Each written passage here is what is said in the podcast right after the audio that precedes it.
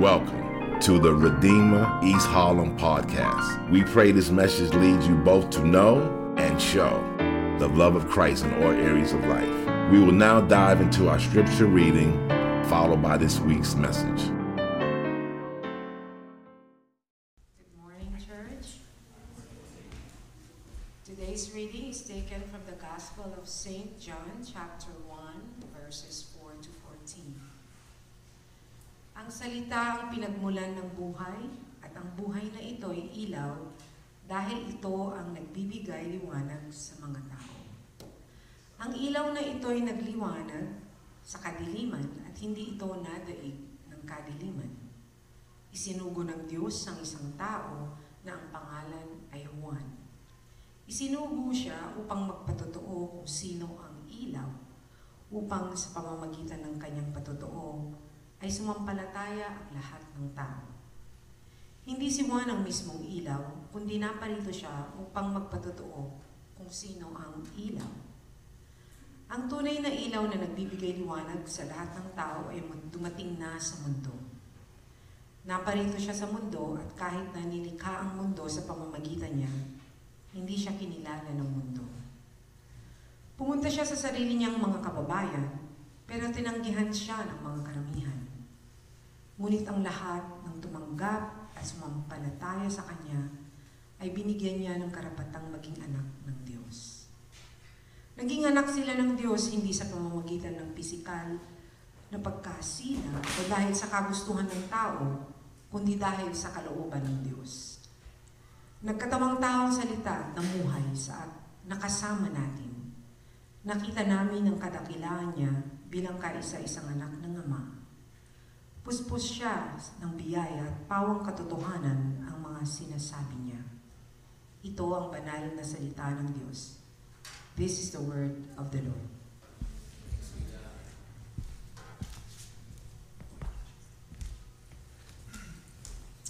Uh, I still remember when my first child was born. She actually doesn't know I'm going to tell this story because she slipped over to her friend's house and I just saw her this morning. Didn't give her the heads up. But it's not embarrassing, I promise. Um, I still remember the first time when my, chi- my, when my first child was born, I was oldest of four. Uh, we were still living up in Boston. And what struck me about a newborn child, and Mike and Aaron, seeing your little one makes me feel the same way again, is just how tiny these babies are.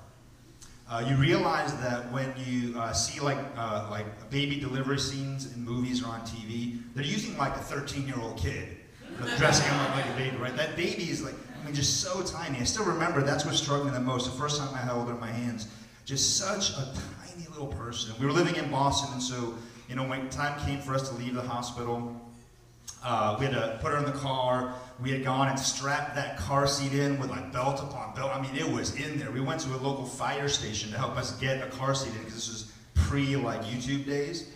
And so that thing was strapped in there. And so we put her in there. And I still remember very distinctly, we had to drive from the hospital back to her home. We had to get on the highway. And I remember driving forty miles an hour on that highway. And terrified, looking at all, judging every person who was driving after the speed limit, by, uh, zipping by me, thinking, what kind of psychopathic society do we live in? That we hurl down concrete corridors and steel traps, and we call this normal, right? Just this deep sense of how fragile that life is.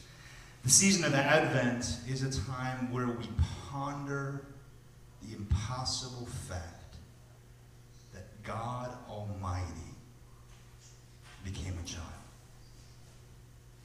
That God Almighty entered into that kind of frailty, that kind of fragility. That when his parents first held him in his hands, they were struck at the utter fragility of this life, the author of life himself. And every time Advent season comes around, we, you know, read some familiar texts. But for me, the wonder of what has happened is, for me, one of the most important things to constantly rekindle. The author of life, the one who holds the universe up, the one who sustains every atom in your body right now, took on that kind of frailty for us. And so with that in mind, we want to look at this text from the Gospel according to John. And I want to point out three things from our passage today. Uh, first, I want to point us to, the, to an unbelievable claim that the Apostle John is making for us today. Secondly, I want to point each of us to an incredible comfort that comes along with it. But then thirdly, there's an immediate call that's being addressed to each one of us. So let's look at each of those. Uh, first, there's an unbelievable claim. Let me read verses four and five to you, and then verses nine and ten again. Uh, verse four, it says, "In him, in Jesus, was life, and the life was the light of men. The light shines in the darkness, and the darkness has not overcome it." And then jumping to verse nine, "The true light, which gives light to everyone, was coming into the world. He was in the world, and the world was made through him, yet the world did not know him." So here's the claim of the Advent, Advent season. Again, the familiarity of this time of year uh, can work against what we're trying to do here. But the, the claim of the Advent season is that God has broken into our darkness. The true light, which gives light to everyone, was coming into the world. And that's a breathtaking claim. I still remember, um, there's an essay that uh, I remember reading by C S Lewis. It's called Meditations in the Toolshed. And he uh, invites us to imagine that we are walking into our tool, sh a tool shed kind of in the middle of a summer day. You have to imagine that you're out of the city, you're in some country home somewhere, right? Uh, but that you're walking out the backyard, you're in the tool shed, the door closes behind you, and suddenly you find yourself standing in complete darkness. And as you're standing in complete darkness, one thing, the one thing that you notice, the most striking thing in that entire room, is a single beam of light that is in the middle of the tool shed, coming down through a crack in the roof of that shed. And you can see the dust specks floating in it, and it's the most mesmerizing, striking, the most beautiful thing that you can see before you. And so you're drawn to it, so you begin to walk over to this ray of light, this beam of light. But as you walk closer to it, your eyes follow up along the path of that beam, and before you know, you're no longer looking at a beam of light. You're now looking along this beam of light, and you're looking out of that tool shed into an entire, uh, entirely different world. A world glowing with the light of summer. A world green with the abundance of life. And I'll never forget that image, not only because of how striking that shift of, uh, of what you see, uh, uh, uh, how, that, how, how highlighted that is in that essay. But when you think about Advent, the message of Advent is not just that we are in a dark world. And there is a ray of light that has now come through that's going to save our souls and take us up out of this dark and broken world. That's not the message of Advent, as amazing as that would be. The message of Advent is that in Jesus, this ray of light, the light that has broken into the world, that if you draw close to Jesus, if you step into the light of who Jesus is, you'll not only look at the light, beam of light, but you'll begin to look up and realize there is an entirely new world, hope and life and abundance that has begun to crash into this world because of the birth of King Jesus. There is a wholly new world coming. It's not just saving our souls out of this darkness. It is an entirely new world crashing in and healing all that is broken. And at Advent, we together recite the belief that this new world is coming, that God has come in Jesus Christ to make all things new. Now that's a breathtaking claim, isn't it? And if that claim is true, it's a claim that would change how we see everything. It would change how you'd see your life. It would change how you see suffering. It would change how you would face obstacles. It would change how you contend for what is good and right and just in this world. Now you might hear that and you're here and you know you maybe grew up in the faith or maybe you didn't or you've been wrestling with a lot of doubts in your own life. You might hear that and you say, that's a great idea. I really wish that were true. But when I'm facing real darkness, a nice idea doesn't cut it. How could I possibly know that Christmas is true?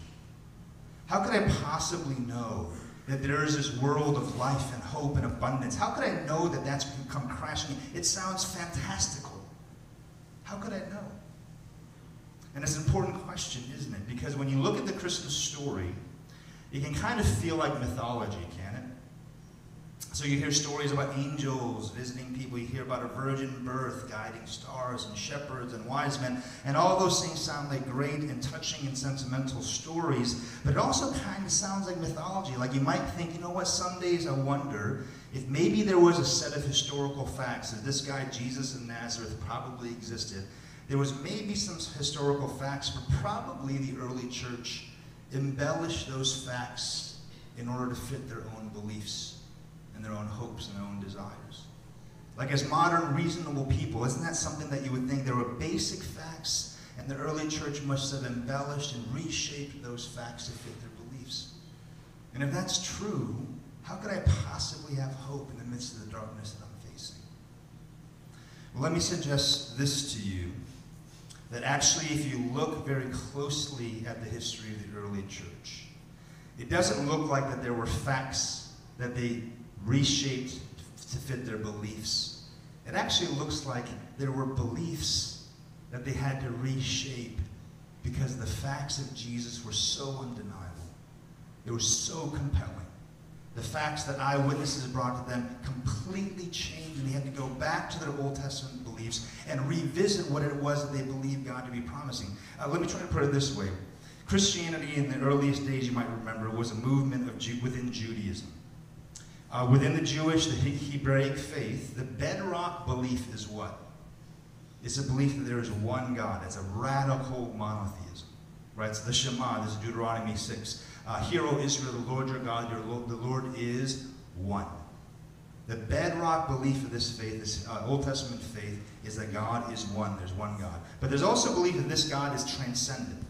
He exists outside of time. He's wholly other. He's perfectly spirit. He's uncon uh, uncontaminated. He is uh, unspoilable. It's a God who's completely set apart. So there's one God. This one God is transcendent and wholly other. And the belief was that this God would one day come at the very end of human history to judge the world and to raise the righteous from the dead. Like, this is the foundation. This is the bedrock belief of the folks who first come to know who Jesus is. And then Jesus of Nazareth comes along. And the birth that he uh, uh, goes through is so remarkable, filled with so many eyewitnesses. The life that he leads is filled with so many miracles, so many lives transformed. Jesus comes along and his teachings are, I'm the way to God and there is no other. Jesus of Nazareth comes along and says, I deserve to be, I will receive the worship of those around me. Jesus comes along and he claims that he can forgive sins. He raises people from the dead. He makes all these claims in his ministry, claims that for a first century Jew would have completely disqualified him as a prophet of God. I mean, these were blasphemous claims. God is transcendent. God is one. This man claims to do what only God can do. And not only in his teachings, but in his life, in his miracle, we see that he begins to raise people from the dead, not at the end of history, but in the middle of history. We learn that this man was crucified, hung upon a tree, cursed by God, only to rise again from the dead. That resurrection was now breaking into history, not waiting for us at the end of history. And suddenly all these facts, an empty tomb, all these eyewitnesses, all these encounters, everything about the life of Jesus, the early church, the facts of his historical reality were so compelling, so undeniable, that these radical monotheists had to begin to say, well, we don't fully have it worked out, but Jesus is to be worshipped, because he rose from the grave. We don't have it all fully worked out, but Jesus somehow is the eternal Son of God who has come to save us from our sins. And suddenly, all in for the next three hundred years, think about that. three hundred years the early church wrestles with these beliefs until they, they become clear as to who this Jesus is. You want to know how you can know that the message of Advent is true? Is because in the early church, people had to revisit their cherished beliefs because the historical facts were undeniable. And they were willing to face persecution and death because they could not deny that this Jesus was who exact, exactly who he claimed to be. You see, the early church weren't gullible, superstitious people changing facts to fit their beliefs. No, they were rational, truth-seeking people that revisit their, revisited their beliefs in light of undeniable facts. And so it's an unbelievable claim. But it's a claim if true. If Jesus is who he claims to be, it's a claim that if true would change your life, would change everything. So that takes us to the second point. First, we looked at this unbelievable claim of Christmas, of Advent. Uh, secondly, there's also an incredible comfort. Uh, let me read to you verse five first, and then verse fourteen. Verse five says this: "The light shines in the darkness, and the darkness has not overcome it." Jumping to verse fourteen, "And the Word became flesh and dwelt among us, and we have seen his glory, uh, glory of the only Son from the Father, full of grace and truth." There's an incredible comfort in this message, and it's this. Uh, one theologian now famously has said, Advent begins in the dark, and that God does some of his best work in the dark. And so if you're here and you're like, I'm not quite sure how I'm supposed to observe Advent or even Christmas, I don't even know where to begin. One really great place for you to start practically is just to ask yourself, where is the darkness in my life right now? Where's the darkness in my community around me? Uh, where is the darkness that I honestly most times would rather not even acknowledge is there? Because God does some of his best work in the dark. Advent begins in the dark. When we look at the message, the promise that we have here in the Gospel of John, when it says that God, that light shines in the darkness and the darkness has not overcome it, it is an incredibly comforting promise. Because here's what it means. It means inside the darkness of your suffering, God has entered in. He has entered into that suffering. Verse fourteen is startling to me when it says, "The Word became flesh and dwelt among us." Uh, I would expect the text to say that uh, the, the Word became human, or the Word became a body.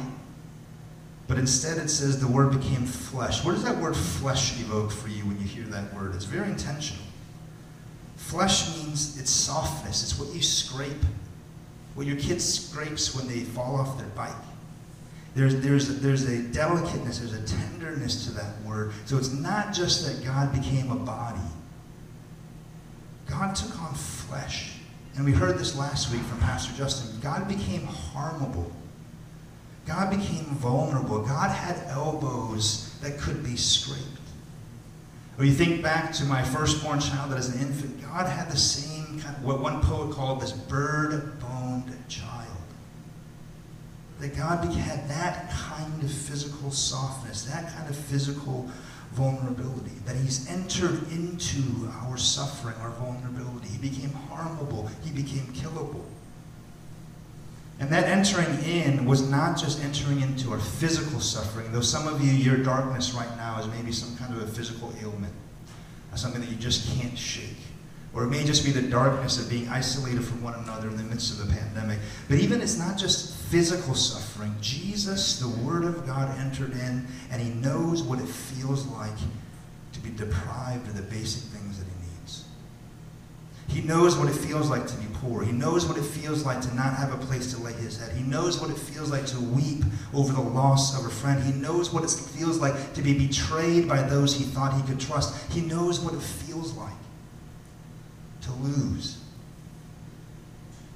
He's entered into your suffering.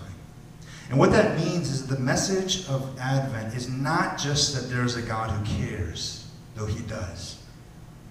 And actually, it's not just that there's a God who is near, though he is. It says there's a God who knows, and he's near, and he cares. If you've ever been in suffering, what is the most, what is the deepest form of suffering you, or, or comfort you can receive? It's when you meet someone who's gone through exactly what you're going through, and they tell you, this is not how it ends.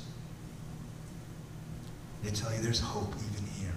Did you know that in Jesus, God has been through what you've been through? And he says, this is not how it ends. And so he enters into the darkness of our suffering, but he also enters into the darkness of our loneliness. And when you think about what is this image of darkness throughout the Bible, it's not just our suffering and sorrows, but it's also our loneliness. And most, most people would say that loneliness is epidemic in our society today. We are the most connected society the world has ever seen, and also the most lonely society that the world has ever seen. And God enters into that loneliness. Once again, Jesus knows what it's like to feel alone in the very moment he needed others the most. He knows what it's like to be misunderstood and rejected. He knows what it's like to be unfairly criticized. He knows what it's like to be forgotten. Jesus of Nazareth, the eternal Son of God, died alone in the dark, outside the city gates, abandoned by his friends, crying out, "My God, my God, why have you even forsaken me?" Advent means that the God of the universe has entered into your loneliness, so that you might know that there is a God who says, "I will never leave you nor forsake you." Friends, are you here today and there's an aching loneliness that you can't seem to shake? You know, God is here right now, and he's telling you, you are not alone. You are never alone in Jesus Christ. But what I find strange, and this is true of me, and maybe this resonates with you as well, uh, what I find strange is that oftentimes it's, it's in the moments where I feel like I'm surrounded by the richest and most fulfilling relationships. You know, every once in a while, moments in your life kind of blaze into transfiguration. You look around, you're like, man, I'm just surrounded by people I love. And in those moments when you're surrounded by even the richest and most fulfilling relationships, if you're like me, isn't there a part of you, there's a pang deep in your soul that still says, but ultimately, I still feel alone, because I can't hold on to this long enough. That all these things are going to fade, that loved ones will pass, that kids, I've tried to stop them from growing up, I've tried. You can't do it.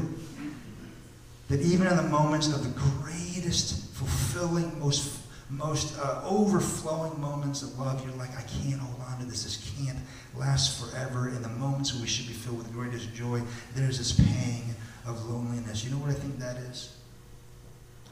That ache of loneliness is the homing signal God left in your soul, because you were made for life with him. A love that goes all the way down. A love that never ends.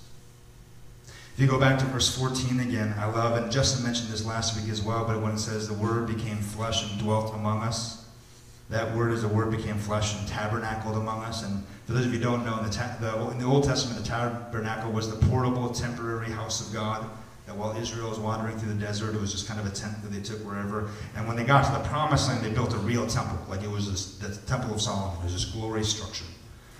What's interesting to me is to ask the question, why would this passage say tabernacled among us?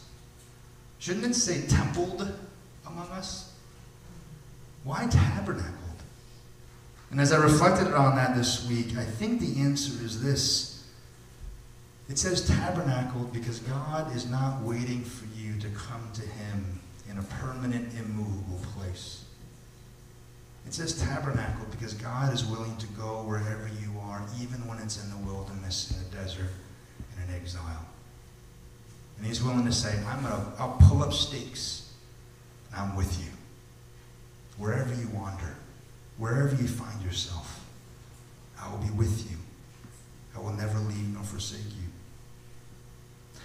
It's an incredible comfort that's offered here. It's God entering into the darkness of our suffering, God entering into the darkness of our loneliness, but there's one other kind of darkness that we have to make sure we touch on before we move on here. Advent also means that God enters into the darkness of our evil. Right, verse five, when it says, again, I'm going to read it, the light shines in the darkness, and the darkness has not overcome. And it's not just he's come into your sorrows and suffering or your loneliness. He's coming into your evil, your sin. And so when you look at the world around us, a world filled with sin and violence and oppression, a world where school shootings become a, a blip in the newsreel, a, a world that's marked by all kinds of violence and exploitation and greed and materialism and indifference, a world marked by all these things, in the midst of that darkness, God even enters in there. And in case you're tempted to be self-righteous here, it's not just the darkness of the world out there, those folks over there. Yeah, it's your darkness too. It's my sin too. It's my resentment. It's my refusal to forgive. It's my hatred of others. He enters even there, and he says, I've come right in this place of darkness, right in the darkest place. I've come, and I've entered into that. And you know what happened? The light comes into the darkest part of your dark heart. And you know what we did? We didn't want anything to do with that. Because if the light has come, that means the challenge to my sovereignty. I, that means I can't rule my own life. That means I'm not lord of my own life. That means I can't do things. I can't, that means I can't just live however I want. That means I can't define what I want to do or don't do. And the light breaks into our darkness. And what, you know what every single one of us has done? We said no.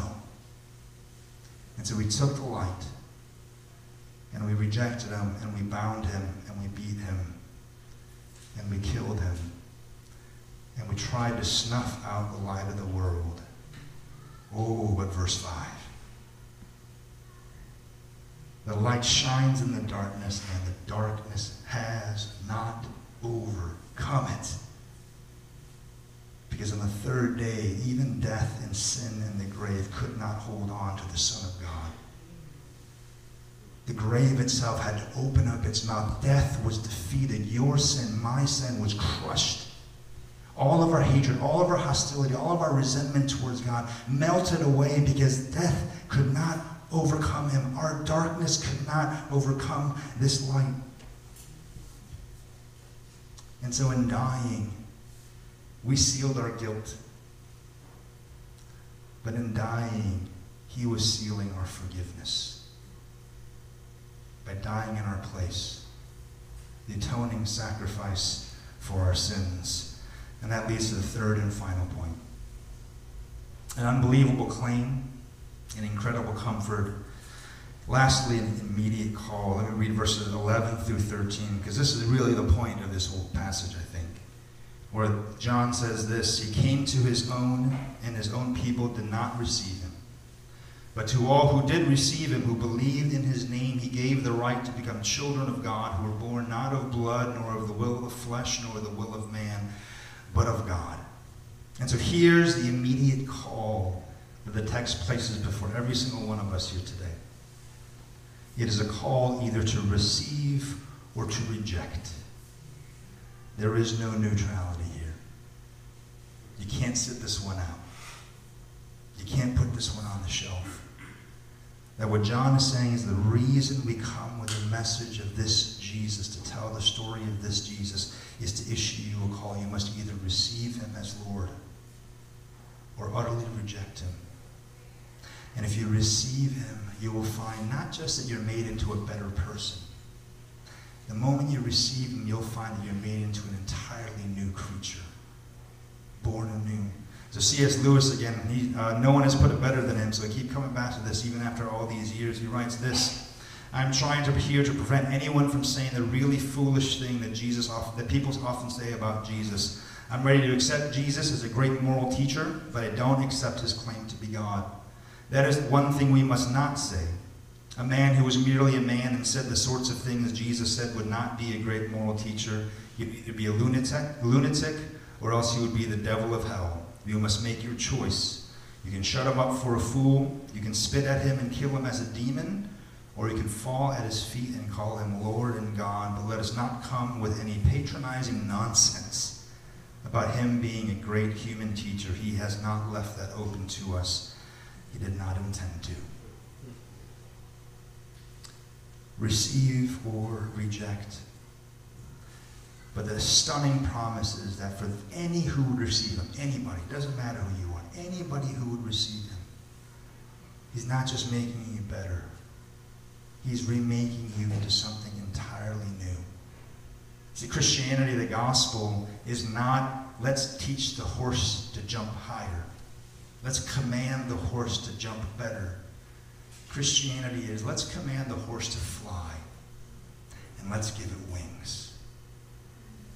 When God, when you receive the good news of Jesus, it's not God saying, okay, try harder, do better, jump higher.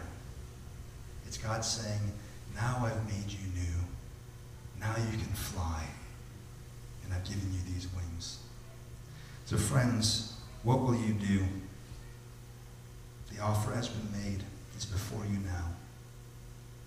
Lord, will you reject it because of the fear of the light? Or will you receive him and be made entirely new?